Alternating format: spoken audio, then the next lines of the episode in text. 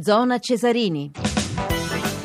Sono le 22.46 minuti, torniamo in diretta dagli studi Rai di Saxa Rubra e quindi una vittoria esterna, quella del Bologna in casa del Verona per 3-2 nel posticipo eh, di Serie A, una vittoria esterna anche in Serie B, posticipo della quindicesima giornata, la vittoria del Cittadella per 3-0 in casa del Palermo che fallisce così la possibilità di effettuare il sorpasso e tornare in testa alla mm, vetta del campionato di Serie B in eh, solitaria e per effetto della classifica cortissima al vertice rimane addirittura al quinto, al quinto posto. Eh, la squadra siciliana. Ma andiamo subito a commentare eh, gli episodi di Moviola di, questa, di questo Verona-Bologna con il nostro Filippo Grassia. Buonasera Filippo. Sì, buonasera a te, buonasera agli ascoltatori. Allora vediamo gli episodi più interessanti di questa partita. In avvio Gonzales, al limite dell'area scaligera, intercetta con il braccio un tiro di Cerci al limite dell'area il braccio è vicino al corpo ma va verso il pallone, rigore no, ma punizione sì, invece niente. È regolare il gol con cui il Bologna passa in vantaggio, il Verona passa in vantaggio al dodicesimo, Fares crossa con il pallone in campo proprio sulla linea laterale e Cerci mette dentro di testa. Kraft è rimasto a terra dopo uno scontro aereo con Caceres, nulla di serio, non si rialza in tempo per contrastare Cerci. Il pari del Bologna porta la firma di Destro che non segnava da 190 giorni. Nel momento in cui lo serve Palacio, l'attaccante è perfettamente in linea con Fares. Dal VAR arriva l'ok in modalità silenziosa. Involontario il Mani di Ertù al 52esimo, così come quello di Elander al 61esimo. E ancora Caracciolo ed Ertù tengono in gioco Kvonko in occasione del secondo pareggio del Bologna. Poi Don Sa firma il 3-2 per i Felsini interrompendo una sequenza di quattro sconfitte consecutive. Invece per gli scaligeri i KO di seguito sono 5 e come è stato detto dai nostri inviati in radiocronaca la panchina di Pecchia traballa assai. Grazie Filippo, benissimo, ti ringrazio per la sintesi perché siamo in chiusura, abbiamo ancora molte cose di cui parlare. Innanzitutto delle dimissioni di Carlo Tavecchio, presidente della Federcalcio, dimissioni che sono arrivate oggi che mh, sono il preludio al commissariamento più che probabile, direi quasi inevitabile, della federazione che sarà deciso eh, dopodomani. Di questo parliamo con Emilio Mancuso. Buonasera Emilio.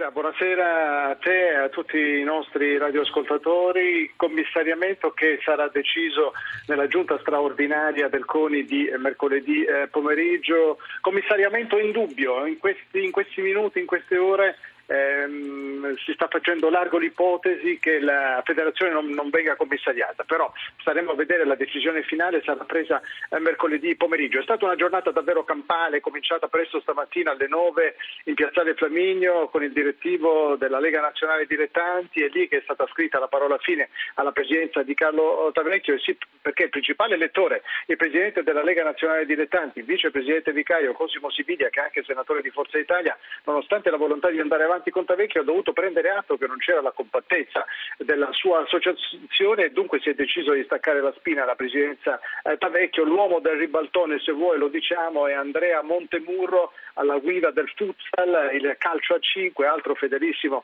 della Lega Nazionale Dilettanti, che ha detto eh, chiaramente che bisognava voltare pagina e dunque è venuta meno la compattezza della Lega Nazionale Dilettanti che il Consiglio federale ha sei voti, alle 11.30 Sibilia ha tirato in volto, non ha rilasciato dichiarazioni all'arrivo in via Allegri, è salito al quinto piano e ha comunicato a Tavecchio la decisione che non lo avrebbe più sostenuto. Detto fatto, cominciato il Consiglio federale, un Consiglio federale lampo in cui Tavecchio ha preso immediatamente la parola e ha comunicato ai consiglieri la decisione di dimettersi e ha chiesto al Consiglio di dimettersi in blocco, in blocco, cosa che non è avvenuta. Il solo a dimettersi formalmente è stato il Presidente federale a comunicare di fatto la fine della Presidenza da Vecchio ai giornalisti all'ingresso di Via Allegri è stato il Presidente dell'AIA Marcello Nicchi il primo a scendere. Lunga conferenza stampa poi del Presidente federale, un vero e proprio soliloquio, il Presidente federale uscente, un vero e proprio soliloquio eh, strali contro i palazzi della politica, ma non solo, abbiamo isolato alcuni passaggi di questo Tavecchio pensiero, andiamo ad ascoltare il primo. La Lega Pro non è stata mai alleata nella maggioranza.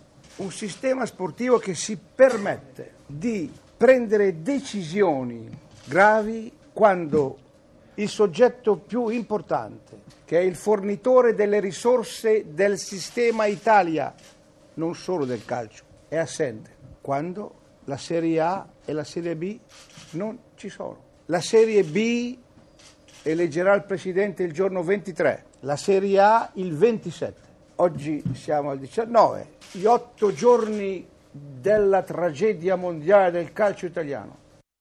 Individuatemi quali sono i risultati delle altre federazioni. Vogliamo parlare poi dei rapporti internazionali. Chi è che è andato a Istanbul per organizzare la questione della UEFA? Chi è andato per la questione della FIFA?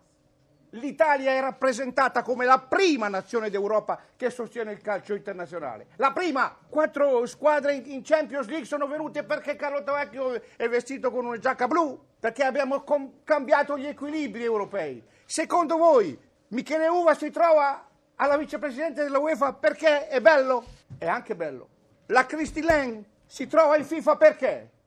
Chi è che ha fatto queste operazioni? Chi? I gnomi dietro le scrivanie italiche? E questo era Carlo D'Avecchio veramente arrabbiato nel rivendicare eh, i suoi meriti in, alla guida della federazione, anche lui ha avuto qualcosa da dire. Allora Filippo Grazia ti chiedo, innanzitutto abbiamo scoperto che, che Uva è bello, perché ce l'ha, ce l'ha detto D'Avecchio, però a parte gli scherzi, D'Avecchio sostiene di aver fatto anche cose buone, le ha fatte secondo te cose buone? Buone ne ha fatte innanzitutto perché ha messo a posto i conti della Federcalcio nonostante il taglio del CODI, poi ha portato la Goal Line Technology, il VAR, ha cercato inutilmente di ridurre il format dei due massimi eh, campionati e indubbiamente ha riportato l'Italia a un buon livello nei consessi, chiamiamoli così, internazionali. Però ha sbagliato tanto sul piano mediatico e soprattutto ha commesso un errore gravissimo quando ha pensato di sostituire il commissario tecnico Conte con Ventura. C'è un abisso tra i due e lo si è visto nel corso del ciclo affidato all'ex allenatore di Bari e, e Torino. E Ventura alla fine, comunque siano andate le cose, l'ha scelto lui perché lui è il presidente della federazione. Però c'è una riflessione che voglio portare alla tua attenzione e a quella di Mancuso, e cioè Malagò dice bisogna arrivare al commissariamento perché a suo parere il calcio eh, è ingovernabile. Eh, però, come ha detto Tavecchio, tra il 23 e il 27 la Lega di B e quella di A si daranno il Presidente e comunque lo Statuto dice che in caso di dimissioni del Presidente federale l'ordinaria amministrazione è garantita dal Presidente federale o in caso di suo impedimento dal Vicepresidente che, che è Cosimo Sibilia e dal Consiglio federale. A mio parere non ci sono eh, eh le ragioni per commissariare la Federcalcio perché la giustizia sportiva è a posto, i campionati sono regolari e i conti sono anch'essi regolari. Mi sembra una forzatura da parte del CONI. Io credo che la Federcalcio debba trovare al suo interno le risorse per riportare il calcio italiano ad una dimensione più coerente senza interventi dall'alto. E allora Filippo Grazia ha dato voce ad un dubbio che forse ha anche un fondamento, se è vero come ci, diceva Emilio Mancuso, che il commissariamento che sembrava scontato fino a poche ore fa mm, non è più così tanto scontato, giusto Emilio? Dicevi così? Dicevo, dicevo, proprio così, intanto saluto Filippo. Ehm, Anche da parte mia un saluto. Sono, sono, sono, a lavoro, sono, a lavoro, i giuristi di, su entrambi i fronti, quelli del CONI, quelli della Federazione, lo sapremo mercoledì pomeriggio, lo sapremo ufficialmente mercoledì pomeriggio, ma in queste, in queste ore, in questi minuti va scemando l'ipotesi eh, di commissariamento, eh, perché come sa bene eh, Filippo, eh, cosa re, recita l'articolo 24,9 dello Statuto eh, federale, eh, bisogna essere molto cauti su, su, questo, su questo, tema, sicuramente potrebbe essere non commissariata la federazione. Staremo a vedere. A proposito, abbiamo parlato di, di Giovanni Malagò, tra l'altro c'è stato anche un po' di risposta oggi tra Tavecchio e Lippi sulla nomina di Ventura, non abbiamo il tempo perché il tempo stringe di parlarne, ma andiamo a sentire cosa ha detto Giovanni Malagò proprio sull'ipotesi di commissariamento della Federcalcio. Può succedere da statuto che si deve procedere a un commissariamento. Credo che sia sotto gli occhi di tutti che c'è una dimissione di un presidente federale, non ci sono i rappresentanti di due leghe, ci sono alcune altre componenti che eh, avevano già preso le distanze. Insomma, non facciamoci dell'altro male, questo lo dico anche insomma, agli amici del calcio. E non è una scelta che dipende da me assolutamente, ma dal CONI. Personalmente penso che io sia una persona con un'agenda molto molto complicata e soprattutto con un'Olimpiade eh, in arrivo tra 90 mm, giorni. È un'Olimpiade peraltro molto lontana, con un fuso orario diverso. Penso che sia buon senso trovare un'altra soluzione, lo dico con molta franchezza.